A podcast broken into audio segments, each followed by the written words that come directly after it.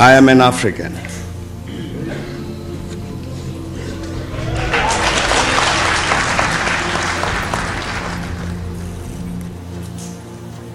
You have a spirit of a Zulu. What kind of a spirit is that? What valor is needed to slaughter innocent children? You speak to me of an innocent? Those ships of yours, where do they take the children of Africa? Is there a monster in your world who feeds on our flesh? Huh? Killing us all is not the answer. For when my king hears of this massacre, he will send more ships, and more, and more. You try to scare me, woman. For every man and woman that you kill tomorrow, he shall kill a hundred of yours. And then you shall strike back, and so shall he, until this land is drenched in the blood of our people. Only you can stop this. You have the power and compassion.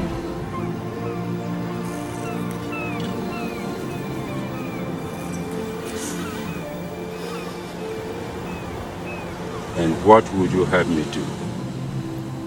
Find forgiveness like your God? Is that not the greatest act of courage?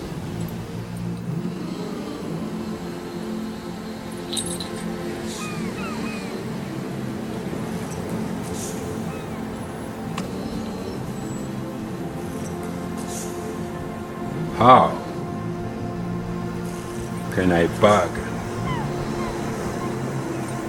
with men who think I'm an animal?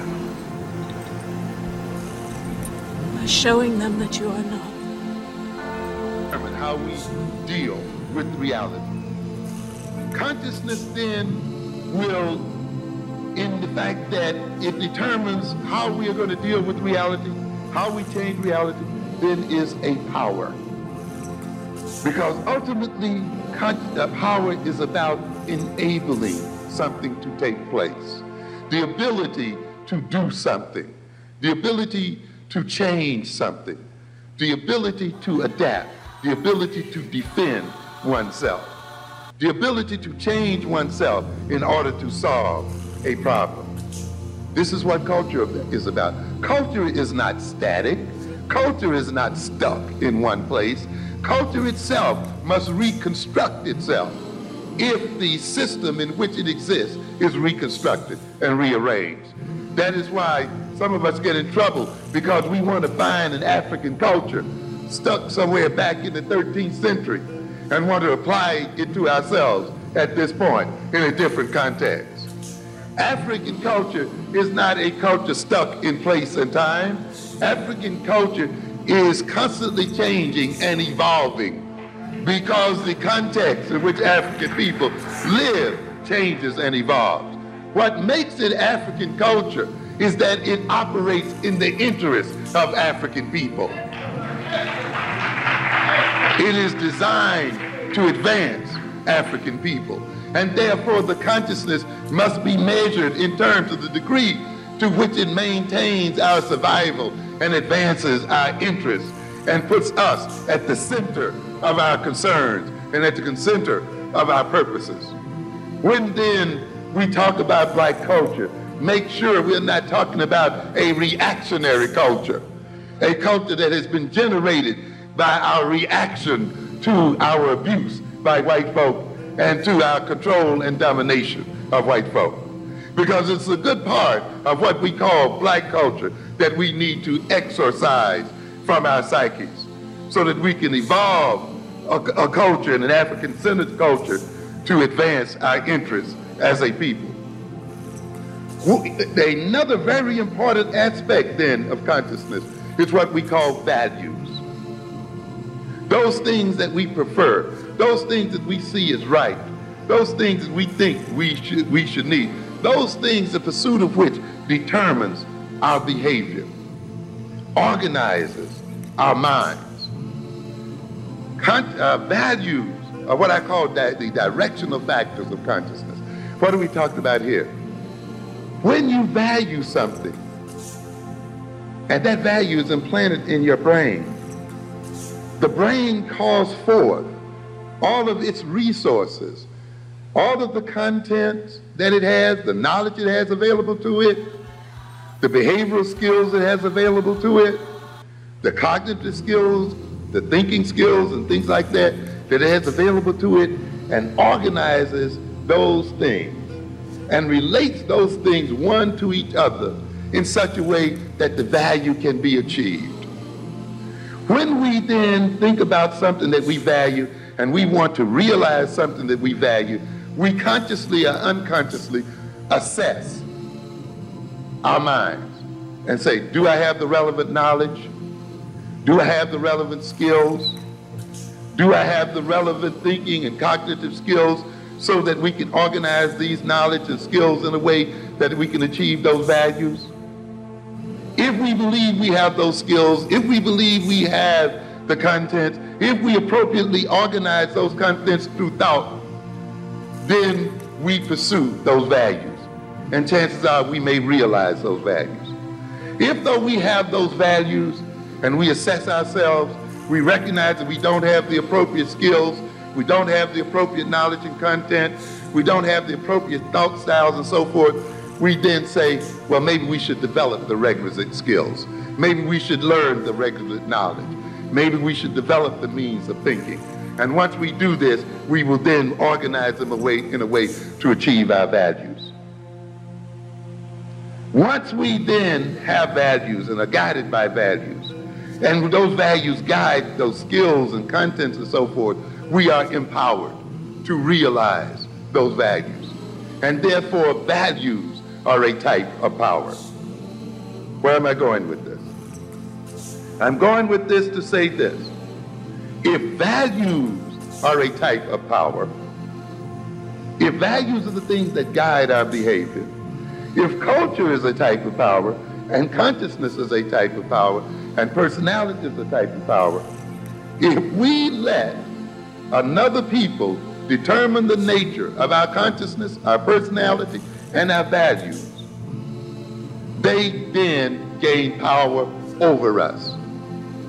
If consciousness, culture, personality, and values are instruments of power, they then use our consciousness, our values, our culture as their instruments of power. How does this work out in reality? They take our cultural products, our music, our song, and use them as their instruments of power. Yes, and benefit from them. So then, what is an African centered consciousness? An African centered consciousness is one that is based on African centered content, based on African centered knowledge, based on African centered values, based on an African centered consciousness. To the degree that our consciousness is based on African centered values and so forth, we are empowered as African people. To the degree those values and consciousness are determined by other people, we become their instruments of power. And they use us against ourselves. So consequently, if we are to be empowered, and if our power is to work in our interests, then our consciousness must be an African consciousness. Our values must be African values. Our personality must be an African based personality. If not, we may suffer first ethnocide and then genocide. What are we saying? It means that our culture will not be functional in a way that it protects our interests. We must then, as a people, develop a new African consciousness, a, an African centered consciousness, and that means we must develop it based on an African history, African culture, and African values.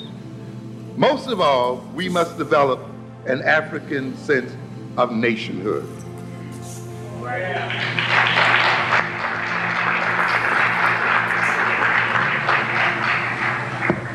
To a great extent, many of the problems we suffer today is a result of the fact that we do not see ourselves as a nation. And yet, we complain about how we are segregated from everybody else. We complain about how we are not a part of the mainstream, how we are not a part of the economy, how we are shut out from the government and the political process. If we are not a part of these things, and yet these things are what defines a nation, then we are not a part of the American nation. That nation is a white nation. We are then, in effect, a de facto nation, but we are afraid to recognize it. If we looked at ourselves as a nation, we'd see many of the reasons why we are where we are as a people. Why? Because if we looked at ourselves as a nation, we would see why we have the problems we have. Why do we have some of the problems we have? For the same reason other African nations have the problems they have. Why? Because we permit our resources, human resources and material resources, to be used by another people. We export them. We, like any other African nation, are an indebted nation. We are over indebted. When we talk about the African nation suffering from over, overburden, uh, being overburdened by debt, we don't recognize we're talking about ourselves. When I ask here tonight, how many of us owes another black institution, another black person major debt, we would get very few hands. But if I ask how many of us in this audience tonight owed a white person, a white institution, a non-African institution, great debts, we probably all had to raise our hands. If you recognize that then, and you add this up in terms of a nation, not if you, just yourself as an individual, but if you look at all of us as individuals and in terms of a nation, you will recognize then that as a nation, we owe an enormous debt to other people. And one of the reasons why then we are poverty stricken. Is not because we don't have money, it's because all of our money is being used to service the debt that other nations own, that the white nation in America owns. And because we spend so much time paying our installment plans and paying our money out to these other nations of people, we cannot save our monies, we cannot accumulate our money and create wealth so that we can employ ourselves as a people, so that we can support our families as a people, so that we cannot build the schools we need to build to educate our children the way we need to educate them as a people.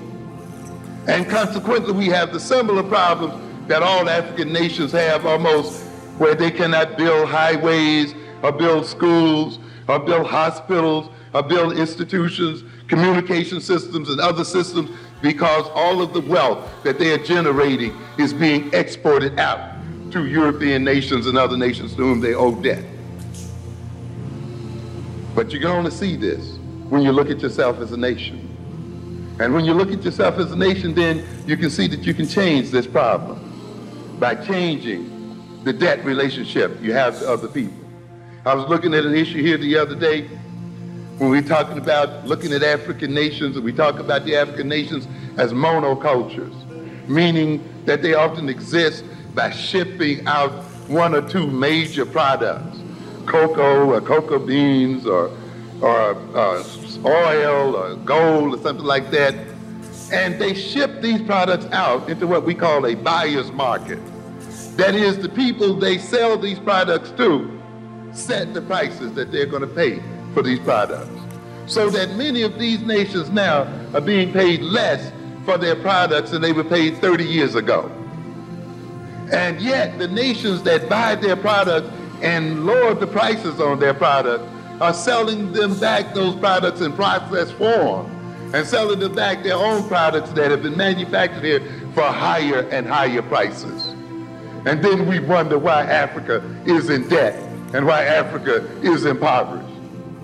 But that is the result of the fact that they are caught up in an impoverishing mechanism. But we need not talk about the continental African because we are in the same situation here today. African, the African American nation is a monoculture. What is the commodity that we sell? Labor. We're not selling much manufacturing. We're not selling much other products. The major commodity that we have to sell was the commodity that we were bought over here for in the first place. And what was that? Labor. And now we are selling our labor in a buyer's market, meaning that the people who buy our labor are buying it at the prices they set.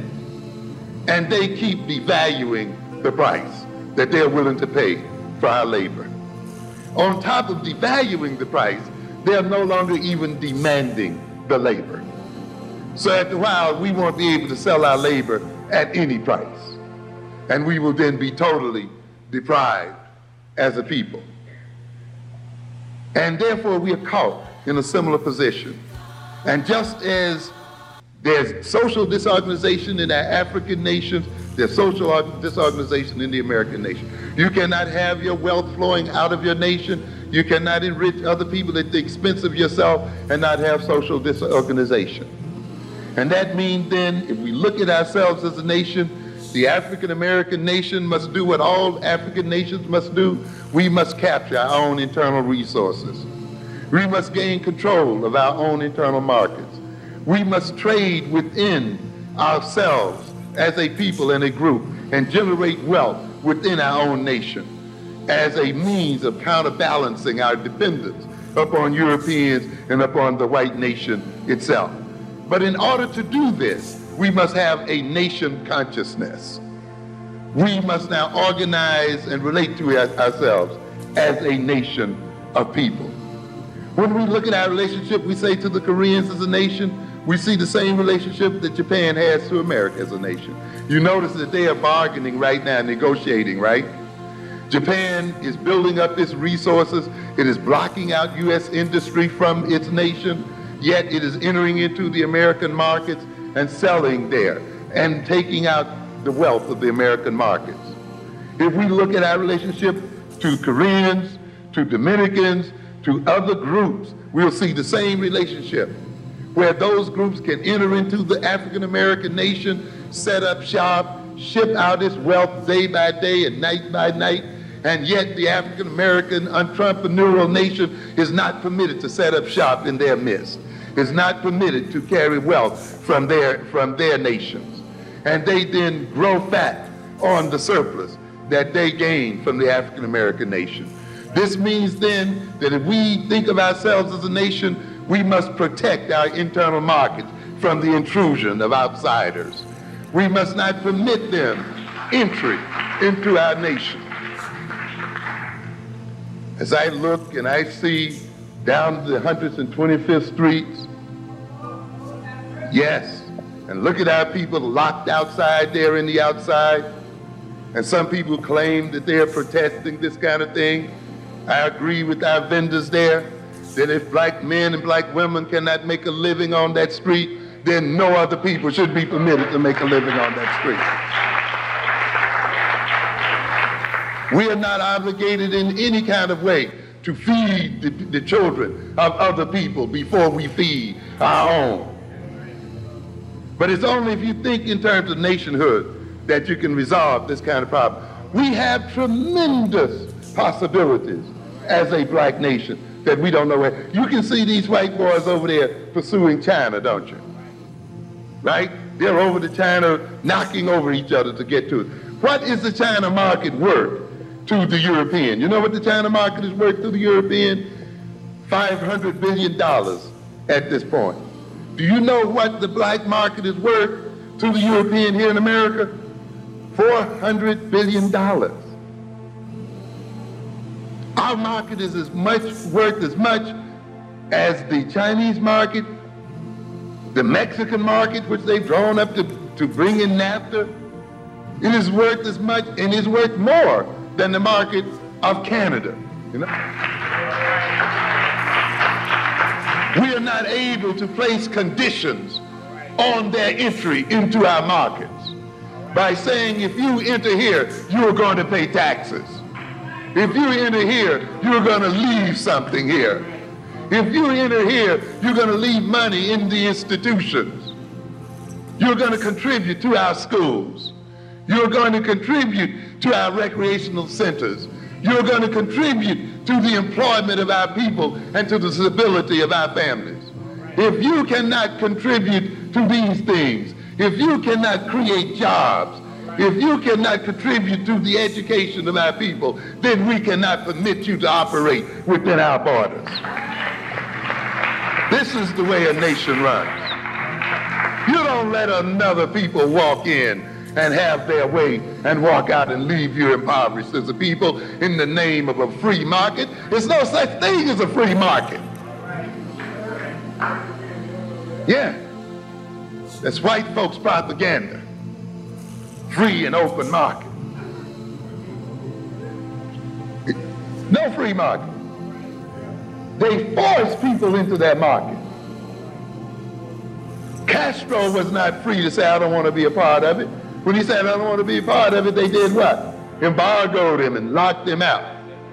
The, China, the Japanese in the early uh, part of the century said, we don't want to be a part of your market. What did the United States do? Send Admiral Perry in there and blasted those markets open. What free markets do you have there? There are no such things as free markets. And when you learn that, you're gonna you, you, you're gonna be the better for it. And we got the market, but we are not taking advantage of it. We've gotten ourselves in a situation where we are locked out of other people's markets and we permit them into our own such that we are locked out of our own market. And then we wonder why we suffer the way we do. It is not because we are poor. If we were that poor and impoverished, then why do those people come to us to earn their living and their wealth? It means then we must be a wealthy people. I was looking over here at a recent report. You see, we have as a people everything that it needs to make a nation. We have telephones, fax machines, computers, highways, bridges, riverways, waterways, trucks, everything that many nations in the world, in fact, the vast majority of nations in the world, wish that they had available to them what the African American nation has available to it. They wish they had the highways. They wish they had the trucks. They wish they had the trains. They wish they had the ships. They wish they had the computers, the telephones, and all of those kinds of things that you can just pick up and dial right away, and they don't have to be routed through France or somewhere else. The lights don't go off at 2 o'clock every day or just flip on and off. You got it all here. Then why then are we not better off than we are? Because it is not enough. As I told you earlier, it is not enough to have gold in your soil, or oil in your soil, or diamonds in your soil. You must have a consciousness. It is only with an appropriate consciousness that these things can be transformed and converted into what? Wealth and power and can be used for the advancement of a people and the survival of a people. The same is true here then. You cannot just have telephones and faxes and this and that and not just have money in your pocket. That's not enough. You must have a consciousness that transforms those phones and transforms those faxes into a communications network that unites a people across regions and places and cities and becomes a basis for a system of distribution, a basis for uniting and creating a market from which one earns wealth to feed one's family and to stabilize one's social situation. But you can have all of these things, but if you don't have a sense of nation, if you don't have a group consciousness, if you do not identify yourself as a nation, then these are but so many instruments and becomes, as a matter of fact, the means by which we destroy ourselves.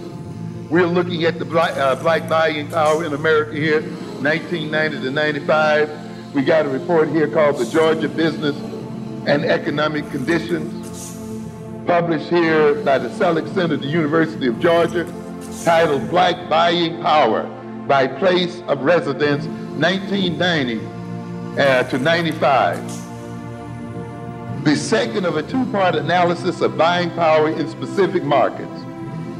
What are we talking about here? Is this published for us? No. What it's published for is for white folk. And it's telling them how much money black folk got. and it's telling them that the fact the money black folk got is the difference between their success and their failure. It reads in part here, Georgia's African American uh, population thus controls approximately 16 cents of each dollar.